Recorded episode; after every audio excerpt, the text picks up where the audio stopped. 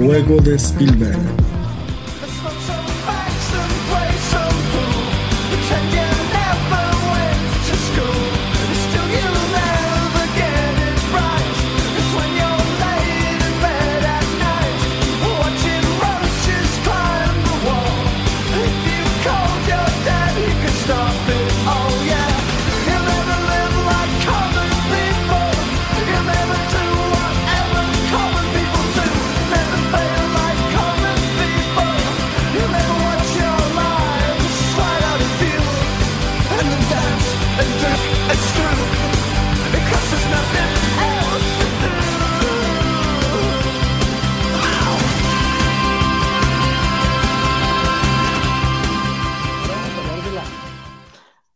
Suculenta película que para nadie era un secreto, si me han seguido a lo largo de los años, eh, eh, este año he sido insoportable, lo acepto, he sido insoportable desde que yo supe de esta existencia de esta, de esta película, era mi película más esperada del año. De verdad que si a mí me decían, solo puede ver una película durante este 2023, iba a ser Salvo. De verdad que yo estaba embobado después y cuando Julia me decía cosas y me decía cosas y me decía cosas, yo más alucinaba realmente esta película y personalmente a mí me fascinó, me encantó. No es una película perfecta para nada, hay cosas que le puedo cuestionar, pero de verdad que yo amé todo lo que sucede en este circo creado por Emerald Fennell. Juli, Víctor, ahora sí, hablemos de, de Salvor. ¿Cómo les fue con Salvor? ¿Qué les pareció? ¿Disfrutaron? ¿Les dio jaqueca? ¿Les dio dolor? ¿El acto final? ¿Qué les pareció? La icónica escena final de Barry Keoghan. Por Dios, qué perfecto que está. Puta, Mera. Es que de verdad, Mera Fenel, yo muero por conocer a Mera Fenel y preguntarle de dónde saca estas historias. Y ya Promise me voló la jupa, Salvor me la volvió a volar, de verdad y quiero ver más, ¿qué va a seguir haciendo? ¿Cómo les fue con Salvo, eh, bueno, eh, parto yo, bueno, en, mi, caso yo la, eh, yo la vi no con muchas expectativas. primero porque no me informé tanto sobre la película antes de verla. Sabía que era de Emerald Fennell. A mí me gustó mucho Promising Young Woman. Eh, ya con eso tenía algunas unas nociones positivas. Eh, vi al, por ahí algún. Ni siquiera creo que vi el tráiler, porque he, estaba como perdiendo la costumbre de ver trailers últimamente. Pero vi algunas imágenes ahí, porque uno en Twitter así eh, se entera igual, aunque no quiera. vi por ahí algunas imágenes de. Sabía quién eran los actores protagonistas. leí las declaraciones de Jacob Elordi sobre lo halagado que se sintió en la escena en la que Barry Keoghan en, la bañera, eh, lo que hizo Barry Keoghan en la bañera, que no lo voy a decir, pero eh, sobre lo ragado que, los, que, que, le hizo sentir eso. Y yo dije, pero ¿de qué se trata esto? Eh, bueno, vi la película sin saber mucho, no sabía si era original, no sabía si era adaptación, y la verdad es que me gustó mucho. Yo, mi, mi primera conexión con el cine siempre es emocional y después racional. Eh, después siempre trato de ver si la película me gusta o no me gusta desde lo emocional y después trato de explicarme por qué. Eh, emocionalmente la película me atrapó desde el, primer momento y no me soltó hasta el final. Me pareció una, bueno, una locura muy bien, muy bien llevada a cabo. Tiene, claro, tiene su, eh, evidentemente es, es, excesiva por momentos, la película quiere serlo, pero en general me gustó mucho. sentí que, que a pesar de que la película puede ser tremendamente predecible en algunos momentos, esa, eh, a pesar de lo predecible que es, la película funciona, la narración funciona igual. Eh, yo estaba, bueno, eh, a todo esto se trata de este chico que se obsesiona de alguna manera, con que lo interpreta Barry Keoghan, Oliver, se, se, obsesiona con su compañero de, de facultad, que lo interpreta Jacob Elordi, y eh, se hace amigo de él y termina yendo a la casa del invitado, ¿verdad? Que es un niño, un chico rico, ¿verdad? Eh, eh, termina conociendo a la familia, que es bastante excéntrica, interpretada por Rosamund Pike, Richard E. Grant, y no recuerdo el nombre de la chica, la que interpreta a la hermana. Y bueno, el personaje ahí también de Carrie Mulligan, que es Pamela, que es como el cacho de la familia, como decimos acá, ¿verdad? es una familia bien divertida dentro de todo lo, lo, reprochable que puede ser la familia en, en ciertos aspectos morales, pero una familia que eh, es bien atractiva de ver en ese sentido. La película funciona bien de comienzo a fin para, para mí. Tiene algún por ahí algunos momentos quizás donde decae un poquito, pero me pareció una, eh, una película bastante redonda. No, no, no mejor que la anterior de, de FNL, pero me, me gustó mucho, me sorprendió mucho, me gustó. No sé qué opinas, Julia. Eh, bueno, eh, a mí igual me gustó también, comparto que no me gustó tanto como Promising Young Woman. Eh, siento, eh, bueno, comparto todo lo que dice Víctor, a mí me atrapa. Además que eh, la película está ambientada a mediados de los 2000, que fue cuando yo también estuve en la universidad. Claramente yo no estuve en una, uni- en una universidad así de, de de, de Oxford. pija, de claro, tampoco tuve un Jacob Elordi en mi vida. Eh, debo decir que eh, de lo que voy a rescatar es que creo que el Lordi se empieza a consagrar como una de las futuras estrellas. En realidad yo nunca le había visto nada, no, no lo encontraba. Era para, para mí era el chico alto de Euforia. La cámara de Chanel lo ama, realmente se ve guapísimo. eh, ta- también, también me, me pasa que, que creo que que, bueno, lo, lo que quiere en el fondo contar Emerald es un poco reírse de estas familias que, que, que se autopromocionan a ellos mismos de nosotros somos tan buenos, ayudamos a todo el mundo, porque en el fondo, eh, en el fondo eso, como decía Víctor, está el personaje de Carey Mulligan y ellos como que no hayan como, como esa mujer salga de la casa. Eh, debo decir que me encantó Mulligan. Creo que esas tres escenas, tres, cuatro escenas que tiene son notables. Se nota sobre te decía Pamela. eh, La, la así, Pamela. sí, sí, eh, es notable, como digo. em, mm, eh, cuando el año pasado, cuando estaba en campaña al Oscar Barry Keoghan, hace una entrevista y habla de esta película. Él no podía contar nada, pero lo que dice es como que eh, en- este era su primer protagoni- protagónico, lo cual es verdad, eh, porque siempre había sido como el coprotagonista o un actor secundario, o, eran en elencos corales pero él, él dice que lo que quería demostrar un poco era saber que podía llevar una película, podía cargar con una película sobre su hombro y creo que lo hace muy bien. Eh, tal vez no es, no es una actuación que a mí me mate y todo, pero, pero creo que está muy bien. Y la, la gracia que tiene Salburn es que yo creo que, por lo locura que es, eh, siento que la voy a ver más de una vez. Eso es lo que me deja el cine de Emerald Fennell en realidad. Verla más de una vez que no es algo que no es algo que ocurre en todas las películas. Por ejemplo, a mí me gustó mucho Killers of the, of the Flower Moon, pero yo esa película de las, en- entró en mi cajón de las películas que, de las, de las mejores películas que he visto que nunca más voy a ver en mi vida. Y no solo por, por, la- por las tres horas, porque las podría ver, no sé, en una semana, media hora. Ojalá Pero tres horas, tres horas y media. Claro, pero no, no es por eso, pero, pero eh, no sé, a mí me, me gustó. Además que eh, hay algo con lo que no decepciona Emerald Fennell, ya empieza a ser como su marca registrada, que eh, ahí creo que ya empieza a tener dos marcas registradas Fennell. Eh, uno eh, es, son sus bandas sonoras, obviamente que muy bien, yo lo dije, además que son como la, la música que evoca mi, mi final de adolescencia, mi, mi inicio de los 20. Y es, eh, y tiene también eh, esta, eh, como, como este personaje principal. A ver, el personaje principal nunca es una persona normal, por así decirlo. No, eh, tenemos, por ejemplo, Carey Mulligan en Promising Young Woman, con, con casi, casi obviamente tenía tenía, tenía rasgos de locura no tan psicóticos como, como lo que tiene el personaje de Oliver. Eh, pero también recordemos que él escribió la segunda temporada de Killing Eve. Y ese es el personaje donde Villeneuve pasa, pasa a ser realmente la protagonista. Jodie Comer se come todo y, escribe muy bien a esta psicópata. Eh, muy buena, muy buena fotografía y muy buena fotografía, me encantó tiene unos planos hermosos, muy, también es una película temática, no sé si se, si recuerdan, o sea, no sé si se, se dice temática, pero, eh, por ejemplo, en Promising Young Woman usó mucho los colores pasteles y a veces Sí, lo- es eh, neón, entre los... Ajá.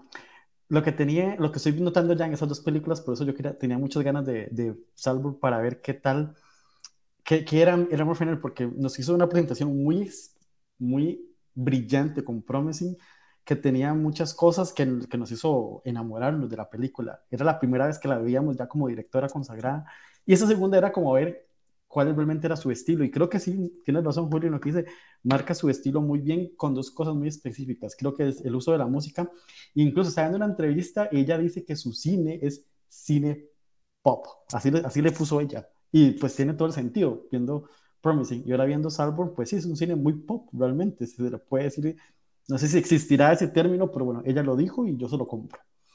Y entonces es el uso de la música en, en la película, eh, tanto de la primera Promising como Salborn.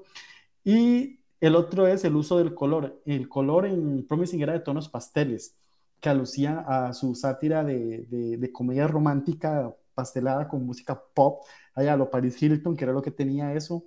Y aquí en Salborn eh, son colores saturados, saturados pero cálidos en la forma en que los compone. Eh, y eso yo creo que es muy notable, creo que va marcando, creo que cuando vea su tercera película diría, ok, ese es el estilo Meryl Fennell, pero entre estas dos siento que sí va marcando un, un estilo muy interesante a la hora de, de, construir esto, porque al final Salvor es una sátira, igual que lo era Promising, eh, es una sátira de crítica social, no tanto a la clase social alta, sino a la clase aristócrata británica. Yo creo que es donde se, de hecho, se burla de, de estas famosas casas británicas que al día de, no sé cómo funcionan realmente el día de hoy, entiendo, sé cómo funcionaban antes, que era como un hacendado, controlaba la, como Downton Abbey, podemos dar el ejemplo clarísimo, controlaban el, el, el, la zona, no sé cómo funcionan al día de hoy eso, pero sí, sí que sabemos que existen familias de los Windsor y todos sus desmadres que tienen alrededor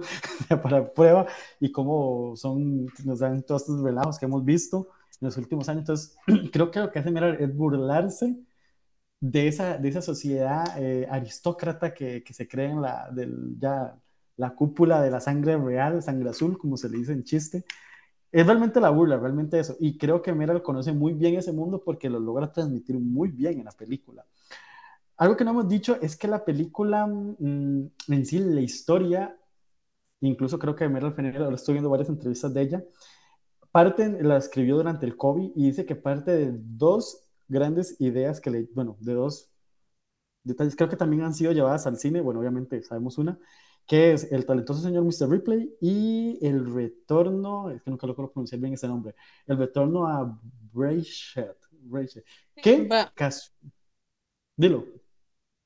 No, no, eh, es, que, es que he leído, he visto también de eso, han hecho miniseries y las he visto son estas típicas miniseries que a mí me gustan. No, no voy a tratar de pronunciarlo tampoco, pero, pero sí. Retorno a eso. sí, de hecho, casualmente me enteré que Luca Guadagnino va a hacer una actuación de Retorno a... Ahí, ahí. Toca ¿Ahí? aprender a pronunciarlo. A Retorno a Breish, algo así es. Aprendí a decir Salvador, ahora tengo que aprender a decir Retorno a Breish. Este, Guadagnino va, va, a volver a adaptar ese libro, creo que han hecho una miniserie en los 80 y después hicieron una película como en los 2000, creo, o no sé, o viceversa, no sé si estoy mal. Pero son como las dos bases pioneras principalmente de la forma en que construye eh, Fennel la trama. ¿Sí? Sí, sí. A mí me recordó, yo no, eso no lo sabía, no, no, no había leído eso con respecto a Fennel, pero de hecho cuando la vi, cuando la estaba viendo, dije, esto se parece a Retorno a Bridget, es una película que yo vi hace mucho tiempo, y no sé si está involucrado en esa película el, eh, ¿cómo se llama? El director de... Ay, James Ivory, no sé si ya tiene algo que ver con esa película, con Retorno a Bridget, que es el director no, del... El guionista, de hecho, de Call Me By Your Name y de todas esas películas como de, de cine de que son parecidas, ¿verdad? Del, de los años 90. No, no, no, no, sé si tendrá algo que ver, lo busco ahora en Letterboxd y ya me corrijo el tiro. Pero me recordó un poco al cine de él en ese sentido, pero era claro, era como un, era una, como una versión satírica de Retorno a Bridget, pero se parecía bastante el conflicto, el tema del, del amigo, ¿verdad? Que está, enamorado, que está enamorado del otro, ¿verdad? Pues me, me recuerda a eso.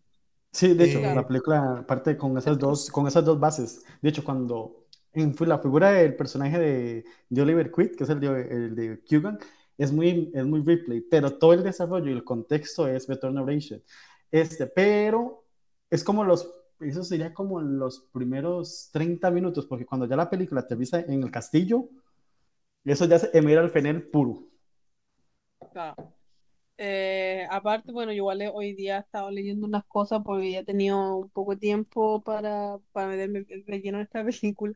Y hubo algo que me, me- me dio mucha risa. Hay un video en Letterboxd sobre Fennel, eh, de, de ella, de ella respondiendo las críticas más, la- las críticas con mejores, o sea, críticas de Con Letterboxd. comenta- comentarios. Alguien le puso primera vez que tengo celos de una tumba. Ya sabes por qué.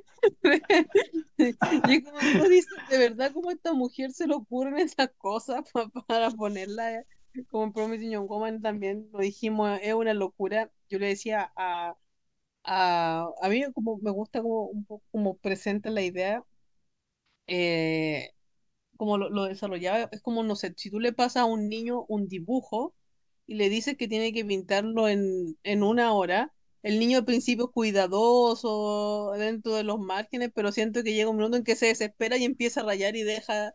Eso, eso me pasa con los guiones de Emerald Fennell, que al final se desata y, y no le importa nada y, y escribe la historia. Es que eso es lo que me encanta. Es- esas dos películas de ella, este, voy a meter un poco la serie porque la serie es como una, una construcción que ya venía, por eso son como propias de ella. Es eso que ella tiene, no sé, como que te, te- tanto Promising como Salvor, ahora tanto Salvor, es como que te arranca, te presenta el conflicto, eh, cómo se va a ejecutar, te presenta esto, aquí, allá, la dinámica, va como, ok, ok, una obsesión, un deseo, porque ahorita tengo que hablar de- del, del cast, que es que está perfecto el cast, ahorita ya entramos al cast, y cómo te va envolviendo con esta dinámica de, de, de, a través de, de, Kugan, y cuando llega al castillo, te, te presenta la dinámica de los personajes, y cuando tiene que sacarte a un personaje, porque ya no lo ocupa más, que es el de la pobre Pamela, que, ahorita toca hablar también de Pamela, de verdad. Ya cuando se, se, se presenta y se construye muy bien el, juego, después de la escena del karaoke, eso es una, un viaje explosivo de, se desata, se desata de, de, de locuras, de, de ocurrencias, no tiene miedo, de verdad que Emerald Fennell no tiene miedo de hacer locuras dentro de la película para llegar a un final que es donde yo creo que hay mucha gente como que lo ha cuestionado bastante.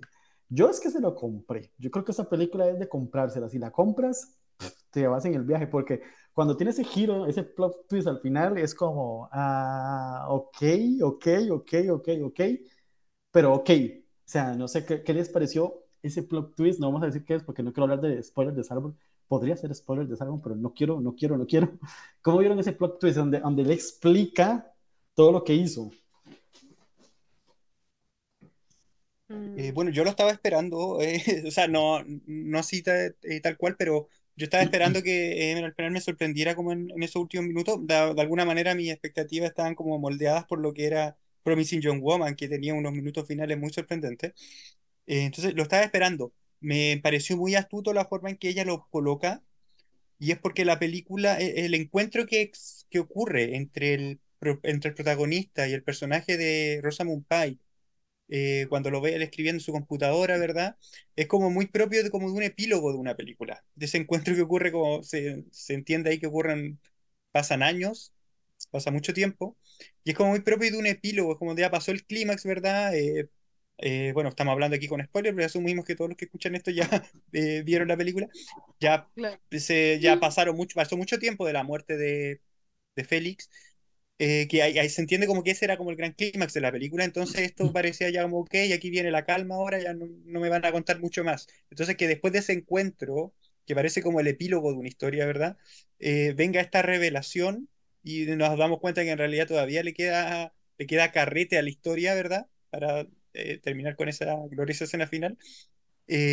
A mí me gustó mucho la forma en que lo, la forma en que lo enlazó y va muy en concordancia con algo que me gusta de la película, que es que juega como a lo predecible y a lo impredecible, porque desde el comienzo, o sea, cuando él cuenta, le cuenta la historia del, a Félix de que se le murió el papá, yo dije, ok, obviamente esto es mentira, dije yo, y vamos a ver en qué momento se entera y cómo se va a enterar, y obviamente esto va a quebrar la amistad en algún momento.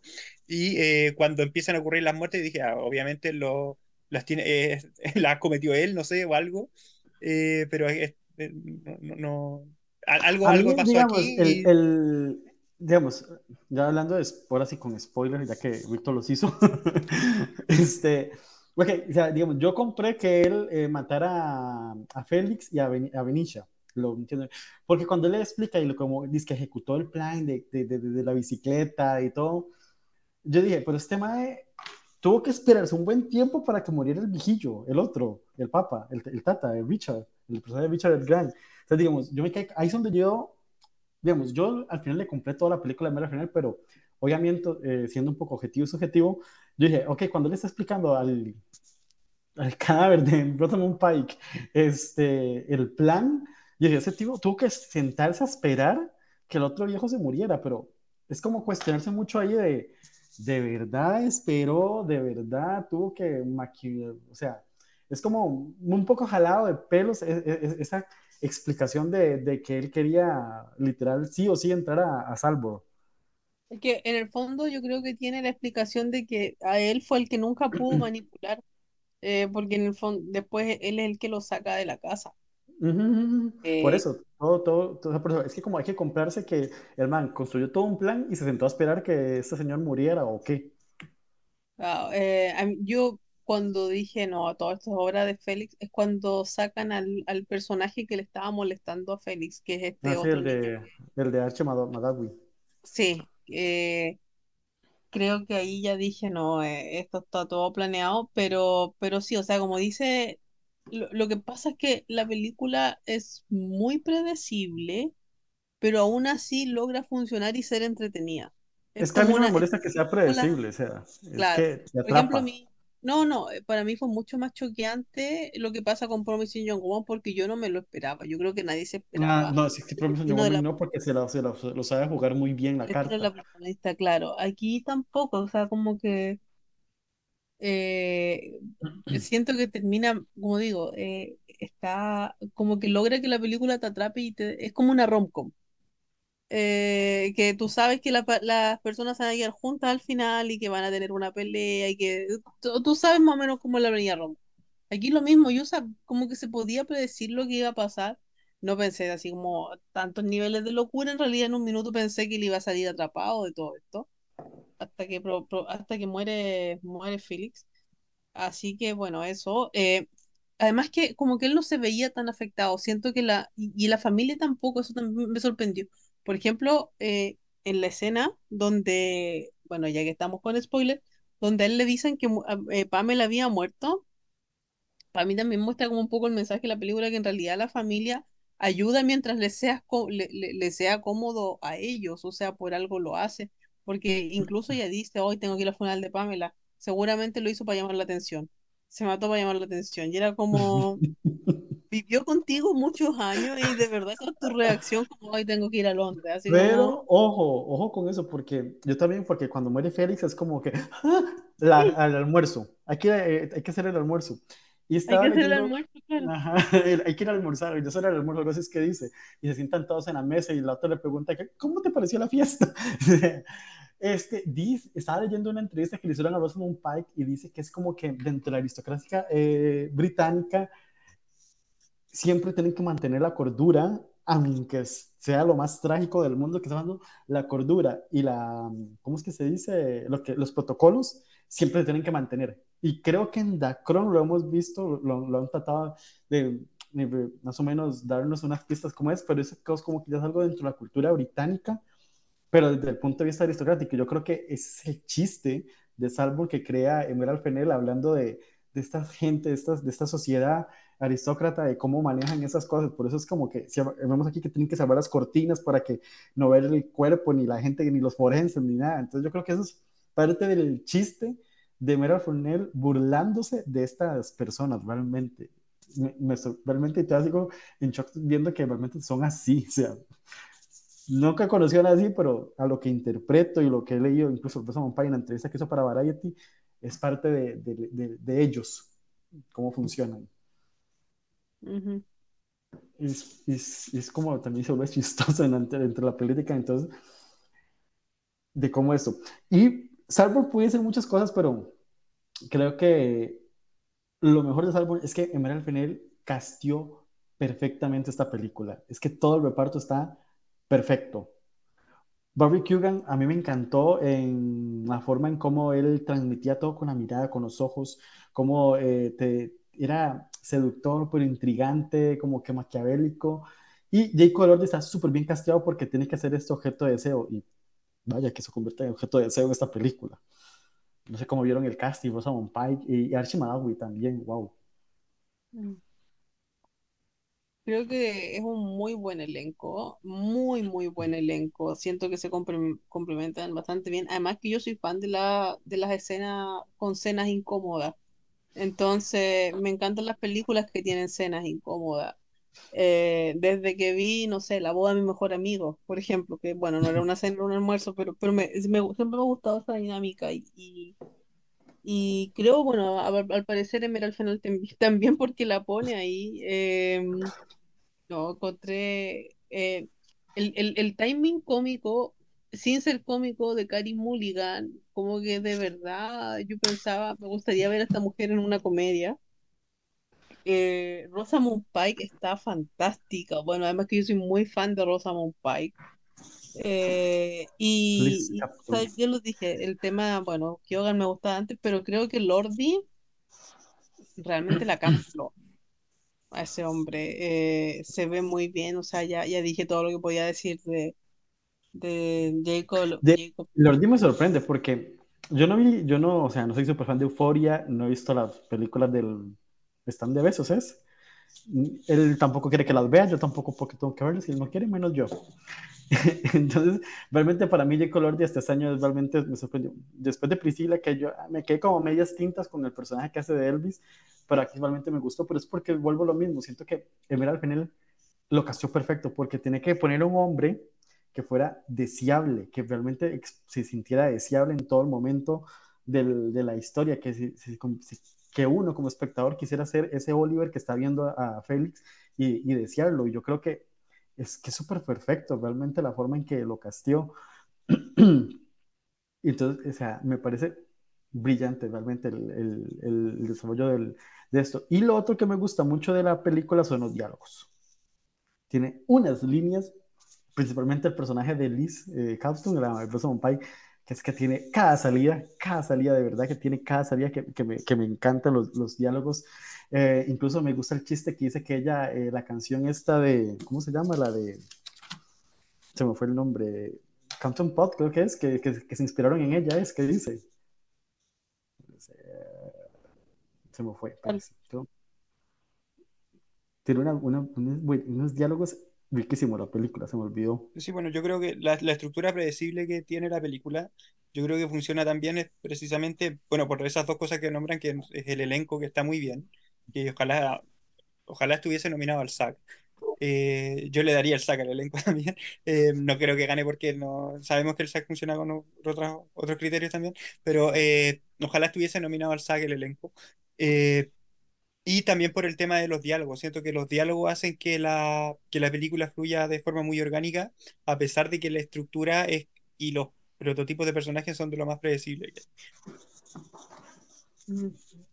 Come, Come on Pong, es la canción que, que dice ella que Come on Pong de, de, de Pool, que fue la canción que, que, que supuestamente se inspiraron en ella, lo que dice en, esa, en ese diálogo que tiene con Barbie Kugan en el jardín, antes de, la, antes de una de las cenas que tienen es que es tremendo. Me, a mí, de verdad que yo quedé enamorado de esta película por muchos aspectos, de verdad que yo, yo tenía muchas expectativas, las tenía muy altas y pues para mí cumplió. Mi único pero es que realmente me hubiera gustado verla en cine. Lastimosamente no, la película solo, solo tuvo pases en, en, en, cines en Estados Unidos y obviamente Inglaterra, pero el resto del mundo nos llegó directamente a plataformas. ¿Por qué? No sé. Pero ha sido genial verla en cine, realmente, o sea, la puesta en escena, la estética, la fotografía, la música, los colores, todo, todo, era para verse realmente en cine, pero bueno, es lo que nos tocó. Allá Amazon con sus cosas. Nos trajeron Air en cines y Salvador no. ¿Poco? No sé. Pero bueno, no sé, ¿algo más que quieran hablar de Salvador? Eh, no, otra cosa que a mí me gusta mucho es la forma en que está configurado el, el personaje principal. Eh, siento que en ese sentido el, este secundario que después desaparece, que es el Ay, se me- siempre se me olvida el nombre, el único que no me sé el nombre. Eh, los tengo Letterboxd aquí en la mano para tener. A, a a propósito, aprovecho de decir que eh, James Ivory no tiene nada que ver con Retorno a Bridge. No, ya lo busqué. ok. Ya, no. ver. Se parece mucho a su estilo de películas, pero no tiene nada que ver.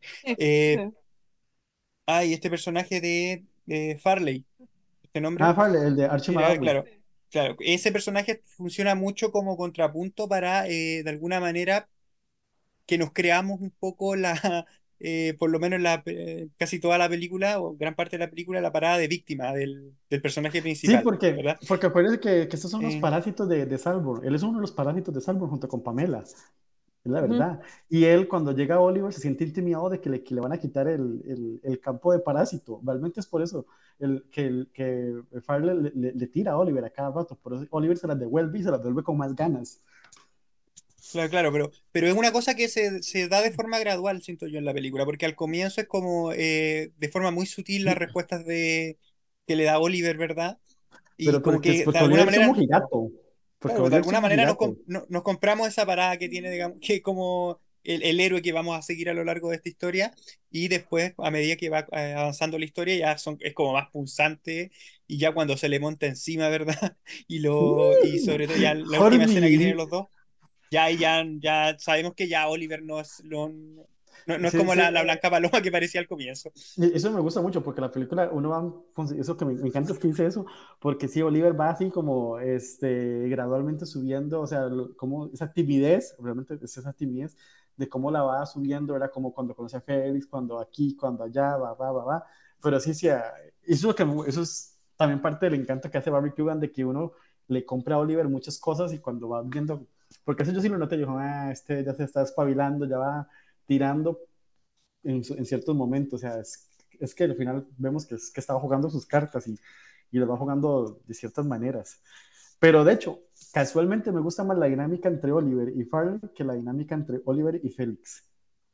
Personalmente, siento que hay más, no sé si química o más tentación entre Oliver y Farley que con, con Félix.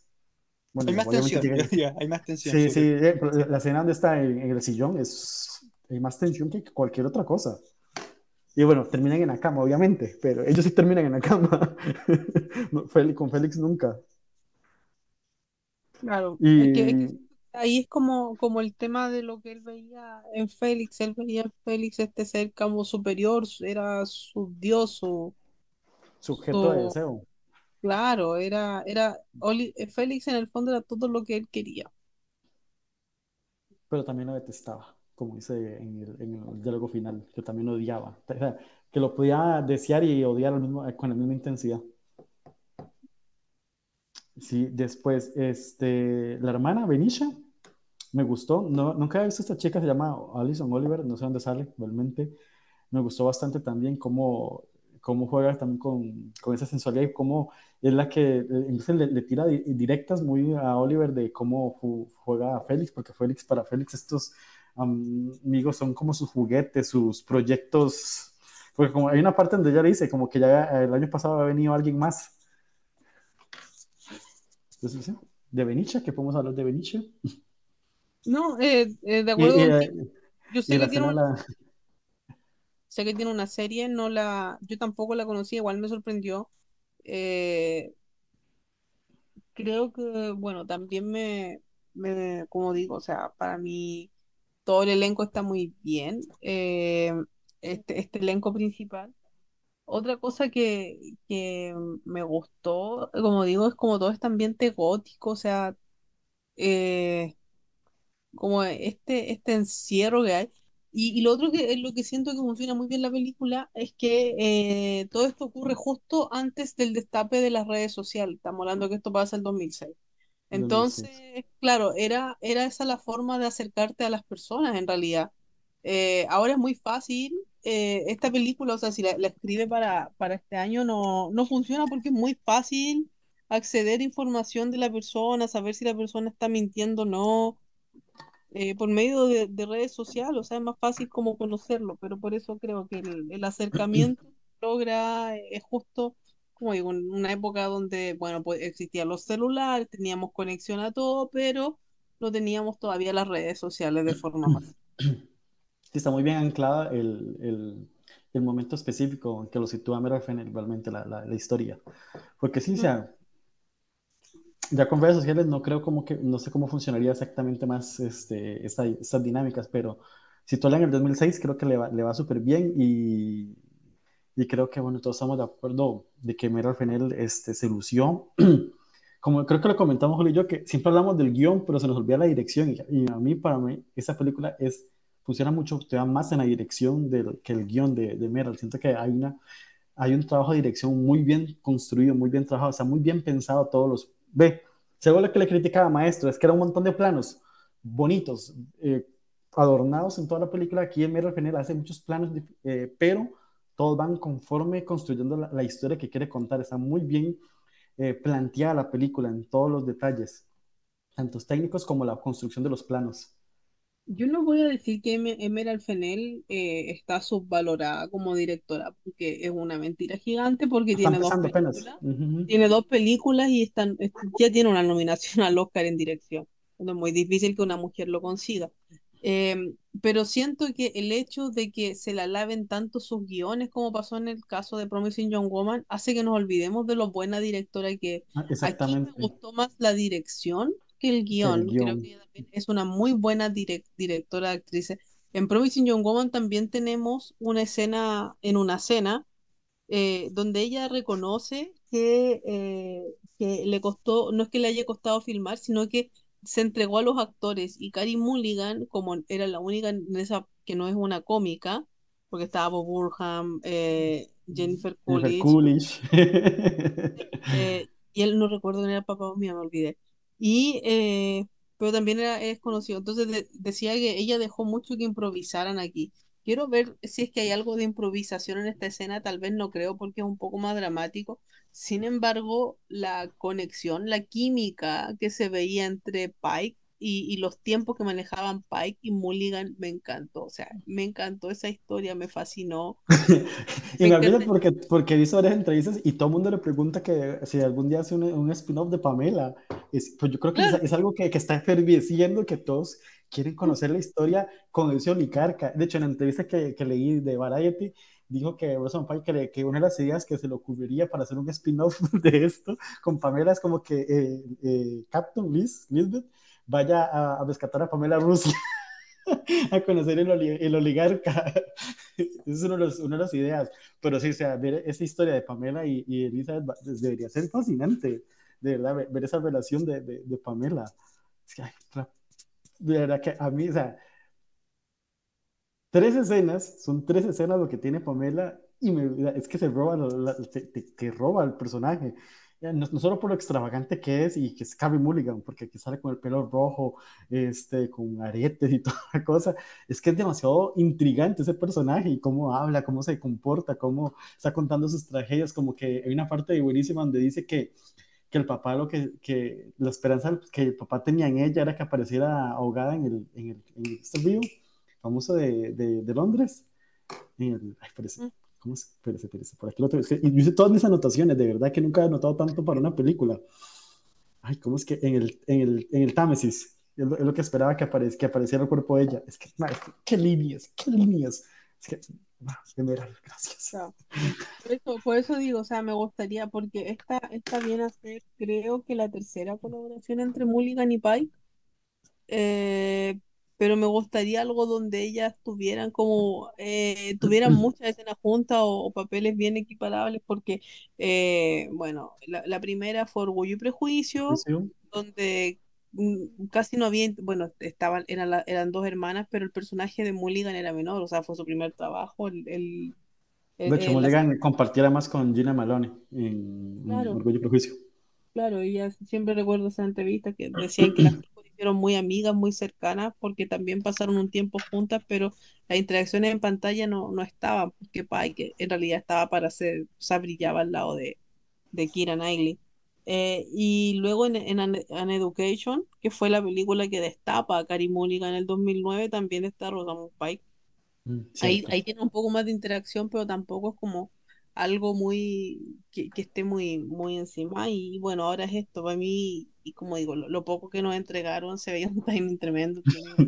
Y ojo, que Carey Mulligan fue la que le pidió a, a Streep hacer ese papel, porque, o sea, es un papel muy pequeño. Y, y de hecho, está en la entrevista que decía que, como que Carey, pues segura, son solo tres escenas. Y Carey dijo, yo, yo lo quiero hacer, es que yo lo quiero hacer, yo quiero estar ahí. Y pues nosotros encantados de que Carey Mulligan in- insistiera y pidiera un papel a estas alturas de la vida. Pero sí, no sé, Víctor, ¿qué quieres más opinar de, de, de Sí, sí, Cyborg? bueno, eh, yo, yo no sabía, me enteré que estaba Carey Mulligan cuando le di play a la película y empecé a ver en Letterboxd a ver quiénes están, así como antes, y cuando la veo en los créditos dije, va, está Carey Mulligan, ¿qué papel, qué papel hará? Y, y me sorprendió que estuviese en un papel tan chico dentro de la película, pero que al mismo tiempo me sorprendió verla en una faceta en la que no estamos acostumbrados a verla. Eh, y sí, me gustó mucho y, qui- quiero ver la película de nuevo. Mi primera impresión... eh, o la, mi primer pensamiento después de ver la película es quiero verla de nuevo, eh, porque siento que esa película que uno la ve de nuevo y gana con los visionados, se da cuenta de detalles que en una primera, una primera vez no advirtió, tanto en la, en el guion como en la, como en la dirección. Sí, y bueno, y hablemos ya para ir finalizando de la, ahora sí, la escena final. La escena final. ¿Algo que más que podamos decir de esa escena? Usa la mejor canción pop del siglo XXI. Pues sí, pues sí, pues sí. También soy muy fan de Sophie Elix Bextor, de verdad que también es mi segunda cantante favorita, así que yo feliz. O sea, no, lo que me sorprende, yo viendo la película, yo decía, con todo lo que pasa en esa película, es que yo creo que Barbie Keoghan se posiciona como uno de los actores más arriesgados de su generación. O sea, digamos que creo que junto a Robert Pattinson, así pensando en frío, no creo que haya otro actor que se arriesga tanto a hacer lo que hace Barbie Keoghan aquí, o sea, realmente. O sea, actores de su generación, no sé, pienso en Timothy Chalamet, Paul Mescal, que son todos como a la misma edad. Yo no veo a ninguno de ellos arriesgándose tanto, tanto haciendo un papel como este. Sí que Robert Pattinson sí lo hace y lo ha hecho, se ha arriesgado en muchísimos papeles. Y como digo, Robert Pattinson te puede hacer un papel así tan extravagante como este, pero Pero creo que yo, Barbie yo- Barry queda como en el medio, porque eh, creo que no son de distin de las, o sea, él se acerca por, por, don, por, por donde explota, como a Chalamet y todo. A mí, bueno, me intriga mucho su carrera, como dices, creo que está muy bien. Esa última escena eh, se desata bailando. Eh, yo nun- siempre me ha gustado Barry como, como actor, nunca lo encontré guapo hasta esta película, no sé si a ustedes les pasó. O sea, a mí también, eh, igual, igual que me parecía, o sea, yo lo estaba siguiendo como actor, realmente, como me pasó con Robert Pattinson, lo seguía como actor porque me gustaban mucho sus, sus trabajos y cómo se estaba arriesgando poco a poco después de, obviamente, Crepúsculo, y cómo fue escalonando en esta evolución como actor, que para mí Robert Pattinson no lo tengo tanto como el chico guapo, sino lo tengo como, realmente me gusta su, su faceta como actor, de verdad que mm, como todo lo que se ha arriesgado para que lo dejen de encasillar en el personaje Crepúsculo, de verdad, cómo le costó salirse de ahí y todo lo que hizo para salirse de ahí me pareció tremendo y eso fue lo que me enamoró de, de Robert Pattinson profesionalmente, aparte que es guapo, pero realmente eso fue lo que me gustó. Y Barbie Keoghan creo que me está pasando lo mismo, me está gustando mucho cómo se ha ido evolucionando como actor, cómo empezó, creo que la primera vez que lo vi fue en la de Yorgo Lantimos, en El Ciervo, y sucesivamente cómo me, me ha ido cautivando sus riesgos. Y aquí es que la mesemen, la menstruación, se, se, se, se folla una tumba, de verdad que hace de, de todo y realmente, o sea, se entrega. Es que realmente es lo, que, lo más interesante de, de Cuban es que se entrega a esta locura y la lleva hasta el nivel, o sea, porque yo creo que Meryl Fennell puede haber escrito esto, pero si no encontraba a alguien que se arriesgara con ella a hacer esto, no lo saldría. Y, la, y, y Cuban se arriesgó, porque eso es un riesgo muy grande para alguien que está empezando. Ujú. No, o sea, creo que yo a diferencia de ti, ahí creo que es más fácil hacerlo cuando recién estás empezando a hacerlo ya cuando estás más consolidado. Pero, em, pero siento que muestra un poco la carrera de, de Kyogan. O sea, eh, creo que esta película eh, lo presenta como, eh, como decía él mismo, o sea, como que él, él sí puede llevar una película porque él nunca había sido protagonista. eh, protagonista absoluto. Entonces, no sé, como te digo, creo que es bastante interesante, me gusta mucho, me interesa mucho lo que va a seguir haciendo Kyogan, eh, así que como actor, bien. Sí, sí, ya, o sea, ya, o sea, si ya nos gustaba, le tenemos el ojo bien puesto, realmente. Ujú. No sé, Víctor, ¿algo más que quieras agregar? Sí, no, solamente que, bueno, yo a Barry Keoghan tampoco lo encuentro guapo, pero tiene algo, tiene algo fascinante, no sé, más allá de lo buen actor que es, físicamente tiene como algo fascinante, algo como, como hipnótico, tiene, eh, no, no sé si decir fotogénico, pero tiene, eh, tiene algo único, hipnótico, que hace que como que la cámara lo quiere mucho. Y como que me gusta ver las me gusta verlo en, en las películas, eh, más allá de, de lo bien que actúa. Y acá me, a mí, me, a mí en esta me, me encantó. Sea, ya me había gustado sí. mucho en, en la, el año pasado en las de en, Banshees. Pero eh, me gusta verlo ahora por primera vez como protagonista absoluto. Y yo insisto, creo que, bueno, el, la película funciona muy bien en, en gran parte gracias a él. Y gracias a cómo está interpretado el personaje y también gracias a cómo está, cómo está escrito, cómo lleva esto, como dije, gradualmente desde eh, eh, esta como ingenuidad o aparente ingenuidad que tiene el personaje al comienzo, esta pequeña timidez que tiene, eh, que va eh, gradualmente convirtiendo, nos damos cuenta ya como al final que en realidad es el tipo un psicópata. Eh, siento que esa gradualidad está muy bien manejada y que en gran parte está bien manejada eh, por, por la actuación de él. pues sí, como le digo, yo como digo, esta película, o sea, es un complemento entre eh, Emerald Fennel con todo su arsenal y ideas y que Barry se, se compromete de lleno y las ejecuta. Porque, como digo, si hubiera puesto otro actor o otro actor no se compromete al nivel que se entrega a no hubiera funcionado al 100% Salvor. Pero bueno, este, con mira premios, ¿cómo vemos? Eh, cero nominaciones. No, antes de pasar, eh, a mí me sorprende que la película, no sé qué piensan ustedes, pero eh, yo me reí mucho con la película. Eh, entonces, me, siempre, bueno, siempre es, es como complejo esto de categorizar o eh, encasillar las películas en drama comedia, pero me sorprende que en los Globos de Oro esté considerada como drama, eh, eh, Barry Keoghan esté nominado en la categoría de drama, eso me sorprendió. Yo eh, no me acordaba de las nominaciones al Globo de Oro, las revisé después de, la, de ver la película y vi que estaba nominado en drama. Entonces eso me sorprendió, me- cuando yo pensé, dije, debe estar nominado en comedia, pero eso. Pues sí, de hecho, siento que, la, que hay más sátira y más humor satírico y negro en Salmon que My December, que My December en los Globos de Oro está en, en, en- en una comedia brutal, solo por una escena de, unas- de- de un diálogo de unas salchichas. De hecho, esta es mucho más comedia que Air, por ejemplo. Eh, no voy a entrar en tema de, de My December porque para mí eso debería ser, o sea, eh, ya lo, ya lo comenté cuando hicimos el review de My December, o sea, si los, glo- los Globos de Oro no dejaron que Promising Young Woman fuera a comedia porque en el fondo traí- traía la historia de un femicidio y de un abuso y, y le tiraron a drama, eh, el que hayan puesto May December en comedia cuando también es la historia de un abuso eh, no, no, no, no, es algo que no, no me sigue calzando. eh, obviamente es una decisión que pasa porque queremos nominar a Natalie Portman. Queremos asegurarnos de que Natalie Portman sea nominada en realidad. Yo creo que en trama igual lo habría conseguido ahora que son seis. Eh, pero sí, yo, yo esta película la, la, la encontré con, me- como dice Víctor, me, me reí, me reí mucho.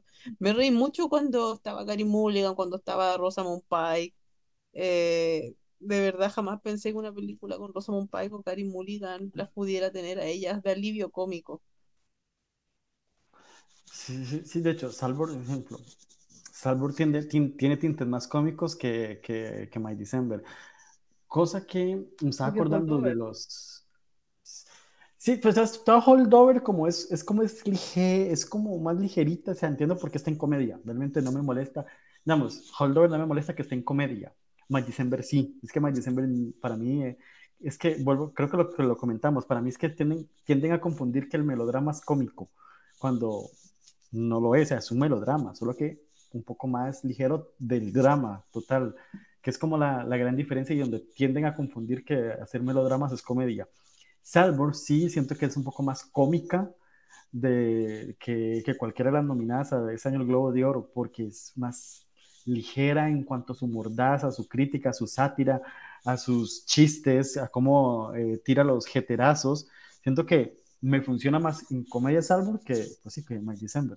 Haría la inversa, realmente. Pero fuera de eso, no sé, es que te de los Oscars la veo difícil llegando. Amigos, la veo difícil. Podría, O sea, al día de hoy veo más factible una Rosamund Pike entrando. O sea, está, está entre esas que están peleando el quinto puesto. Y le está yendo bien en, en, la pretemporada. O sea, está en los Critics no, los Critics no, está en el Globo de Oro y en el Acta. Y en la crítica de Londres. Pero no sé, ahí la que, la que conoce más es Juli. O Víctor, Víctor igual maneja bastante los datos. Sí. Es que yo me estoy poniendo al día ahora último con, con los termómetros de, para los entonces no estoy tan al tanto, pero eh, yo la verdad que no la estoy viendo en nada. Me cuesta, no, o sea, siento que mm, quizá el guion podría, pero es que no sé, que creo que está muy copada la categoría de guion original. en guion no, podría colarse en fotografía, banda sonora y diseño de producción. Son como las tres arsenales. Pues ya pasó el corte de la mejor partitura. Entonces, ahí sí, podría meterse como con fotografía, eh, diseño y... Lo mismo que le pasó a Promising Young Woman, que en Promising Young Woman la banda sonora era muy linda, o sea, esa escena donde ellos se dan el beso con una banda sonora muy... Pero, pero se pierde por el soundtrack, porque el soundtrack es más icónico. Aquí yo creo que la banda sonora está muy bien igual, pero se pierde en el soundtrack. Pero no, eh, más bien al contrario, siento que aquí hay más bandas sonoras que canciones. Es que en Promising hasta construyeron aquí canciones. aquí, hay más banda sonora, pero, pero igual siento que al final vamos, cuando pensemos en Salvo y su música, vamos a pensar en el soundtrack. Y em, creo que eh, Pike sí puede pelear ese quinto cupo, no la veo ahora, siento que tengo que verla primero, pero bueno, la, la ventaja que tiene Pike sobre muchas de sus competidores que yo sí creo que va a entrar al BAFTA, ya sea eh, es, es, como, es como su última opción y ahí ver cómo le va la película. Eh, recordemos que este año el BAFTA nuevamente es antes que los SAG. Eh, entonces, el, el, año pasado se definió mucho. Y sí, después de que Víctor lo mencionaba, cuando habló del elenco, a mí sí me gustaría ver al elenco nominado en los SAG y no lo veo tan descabellado porque tienen un historial de nominar como alguna comedia británica eh, con un elenco muy, muy británico, por así decirlo, y, suele llegar una o dos películas. Generalmente, todos los años llega al menos una película, desde 2016, 2017, que eso no pasa, que, que se queda fuera de mejor película. Yo no veo cómo Salborn vaya a llegar a mejor película en realidad porque siento que la, el, el público de Salborn tiene más pasión por otras películas. Eh, entonces, creo que puede, puede eh, yo tenía como a, a, él, o el color púrpura, como, como esas películas que pueden llegar al SAG, ser nominada mejor elenco y quedarse fuera. Creo que Sal, eh, es una muy buena alternativa para llegar a mejor elenco. Creo que creo que solo la escena de la, de la, de la mesa sería como el clip, lo, lo encontraría notable. Y, y sí, Em, a día de hoy yo no tengo a Pai dentro porque creo que hay opciones que están mejor posicionadas. O sea, yo veo tres muy, muy nominadas, que serían eh, David Joy Randolph, eh, Emily Blunt y Julian Moore.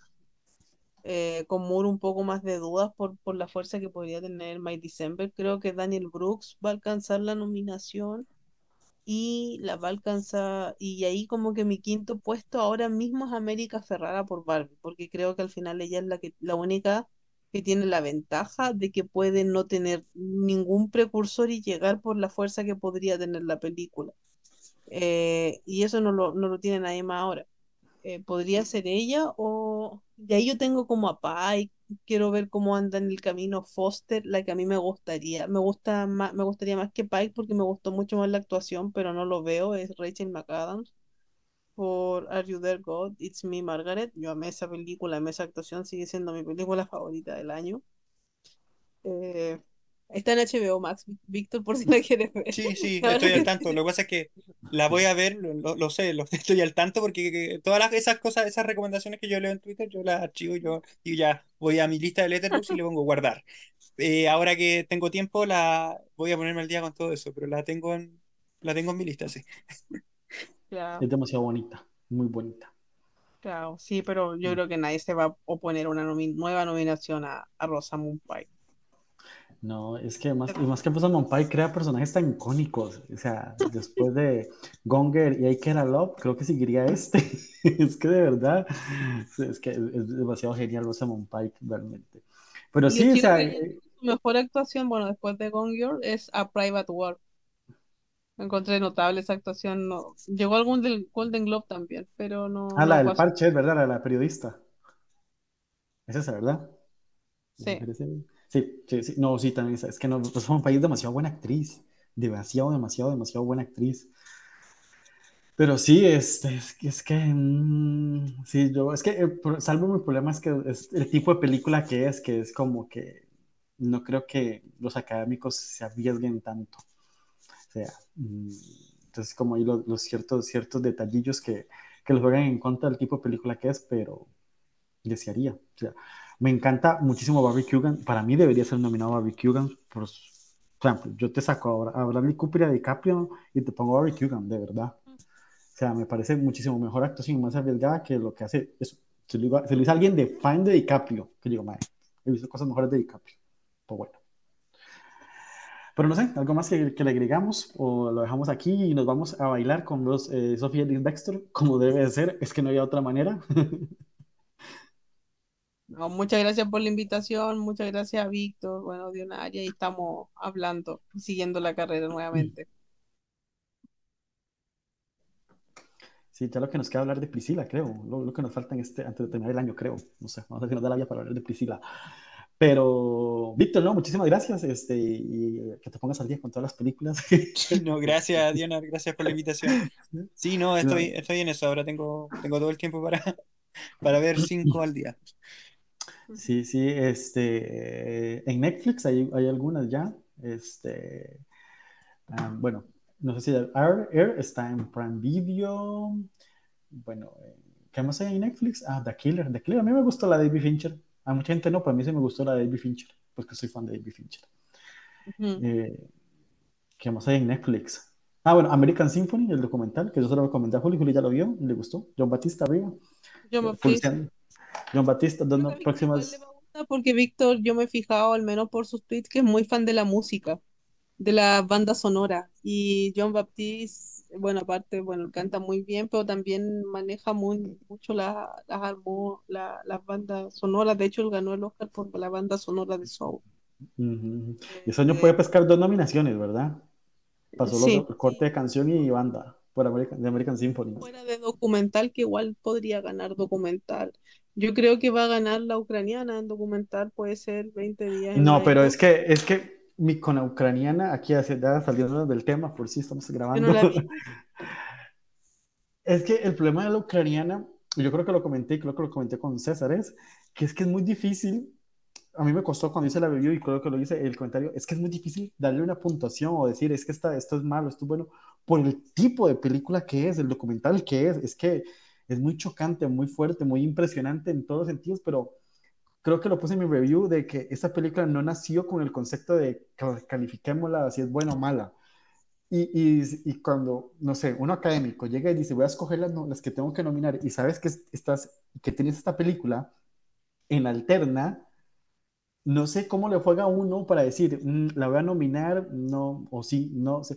No sé cómo calificar eso realmente por el tipo de proyecto que es. No sé, de hecho, entiendo la construcción de la película, pero es que es, demasiado fuerte. De verdad que a mí nunca me ha pasado en la vida de que he visto, no sé, bastantes películas que yo me tapaba los ojos viendo las imágenes. O sea, la escena donde están reviviendo a un bebé es que, y, y la cámara está tan invasiva, te está mostrando eso, uno se siente incómodo, se siente boyerista, uno se siente como que está viendo algo que no tiene que ver. O sea, es muy, es muy, no sé ni cómo expresarme de, esa película por lo que de, verdad, entonces no sé cómo va a funcionar esa película en los votantes. si, si, hay una moral, una no moral, si entra una ética o no una ética a la hora de, de, decir, voy a nominar esta película, y si la nominó, por un consenso y que gana, por el, el proyecto que es. O sea, es que es muy heavy, es muy heavy, puede ser esa tramposo, pero se entiende, es que no sé, esa película de verdad me generó muchos conflictos emocionales éticos, de verdad, es que ni siquiera es, es en esos términos éticos, no sé, de hecho la película me, me queda así como... Mm". No he visto Forzama, dicen que Forzama también es fuerte, pero no, es así no la vi, pero esta me dejó traumado, de verdad que sí. No, no, yo no la he visto, no. no véala con, si la logran ver, véala con, con fuerzas, de verdad. Porque, o sea, en, se lo digo, en tono de chiste, hay más gore en este documental que en lo que he visto en mi vida en, la, en toda la saga de Saw. A ese nivel llegué. O sea, y es explícito, muy fuerte, de verdad, muy fuerte, muy fuerte, muy fuerte para mi vida, muy, muy, muy, muy impresionado. O sea, no, yo no sabía lo que me iba a encontrar y lo que me encontré fue un bofetón en la cara. Y después, me fui a ver. Así de sencillo soy. Así de banal soy en, esta vida. Dije, ok, uh Pero bueno, muchísimas gracias, Víctor. Juli, estamos comentando, hablando más. Aquí seguimos. Eh, mi nombre es Leonardo Hidalgo. Nos escuchamos hasta la próxima. Este, y que, pues sí, nos despedimos con Sofía Alex Bestor, con Murder on the Dance Floor. Como Mera al final quiso, nosotros también. Aquí nos despedimos. Así que Chao, nos escuchamos hasta la